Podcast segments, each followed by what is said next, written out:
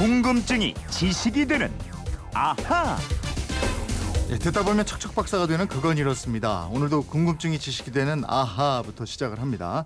휴대폰 뒷번호 1291님의 궁금증인데요. 미국 중간 선거에서 오바마 대통령이 참패해서 이제 레임덕이 시작될 것이다 이런 뉴스를 들었습니다. 정치권에서 레임덕이라는 말을 쓰곤 하는데 이 말이 어디서 나온 건지 궁금합니다 하셨어요. 영어도 잘하고 우리말도 잘하고 김초롱 아나운서 어서 오십시오. 네, 안녕하세요. 네, 우리말도 네. 자신 있고 그죠? 네. 외국어는 이제 영어인가요? 그러니까 뭐 자신 있다기보다 예, 열심히 공부를 해 왔지요. 어. 네, MBC 아나운서가 다행히 영어 시험이 좀 자격이 없잖아요. 그 시험 보려고 그죠? 예. 아니 우리 레임덕, 공지할 예, 때 레임덕. 예, 덕을 본론 봤다 이거죠. 예. 레임덕이 영어잖아요. 예, 어, 우리도 그냥 번역 없이 레임덕 이렇게 쓰잖아요. 근데. 그렇죠. 예. 이 레임덕이요. 글자 그대로 절뚝거리는 오리입니다. 어. 이 lame이라는 게요. 절뚝거리는 뭐 다리를 저는 이런 뜻이고요. duck은 오리 있죠. 예. 도널드 덕 이럴 때 오리입니다. 음, 오리가 원래 좀 뒤뚱거리면서 걷는데 예. 어떻게 해서 레임덕이라는 말을 쓰기 시작한 거예요? 이게 역사가 굉장히 오래됐습니다. 어. 이 1700년대 18세기에요. 영국 증권거래소에서 생긴 말인데요.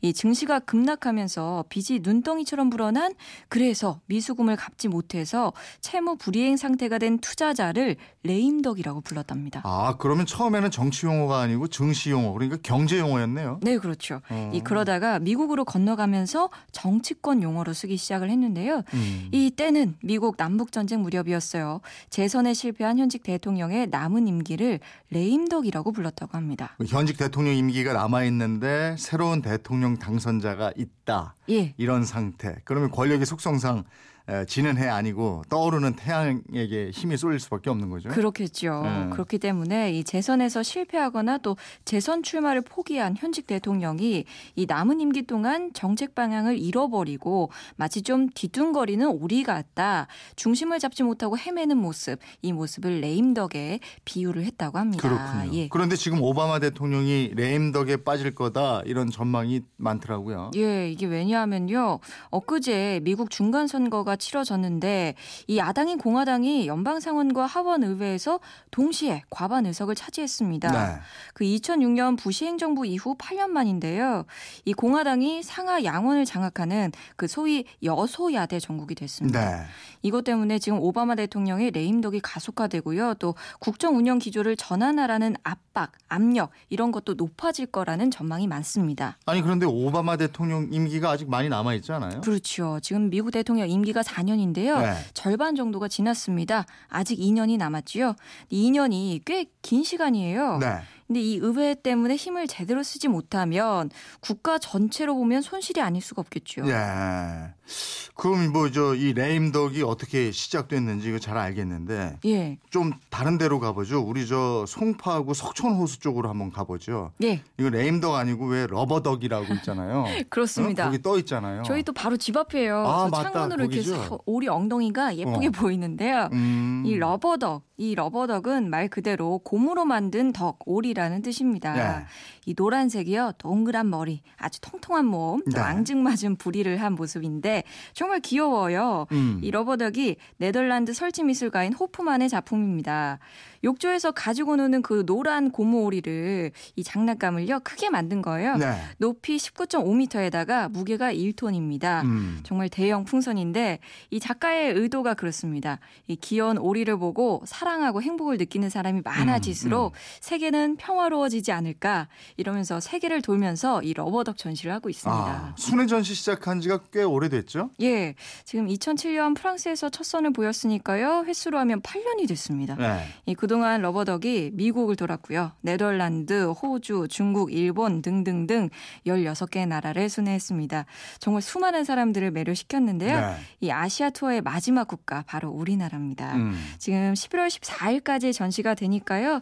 지금 구경할 날이 딱 일주일 남았어요. 근데 이 대형 네. 러버덕이 만들어진 게 뭐 무슨 사연이 있다고 알고 있는데요. 예, 지금 러버덕이 한국에 오기 전에 뭐 SNS나 또 인터넷으로 많은 사진을 접하신 분들 계실 것 같아요.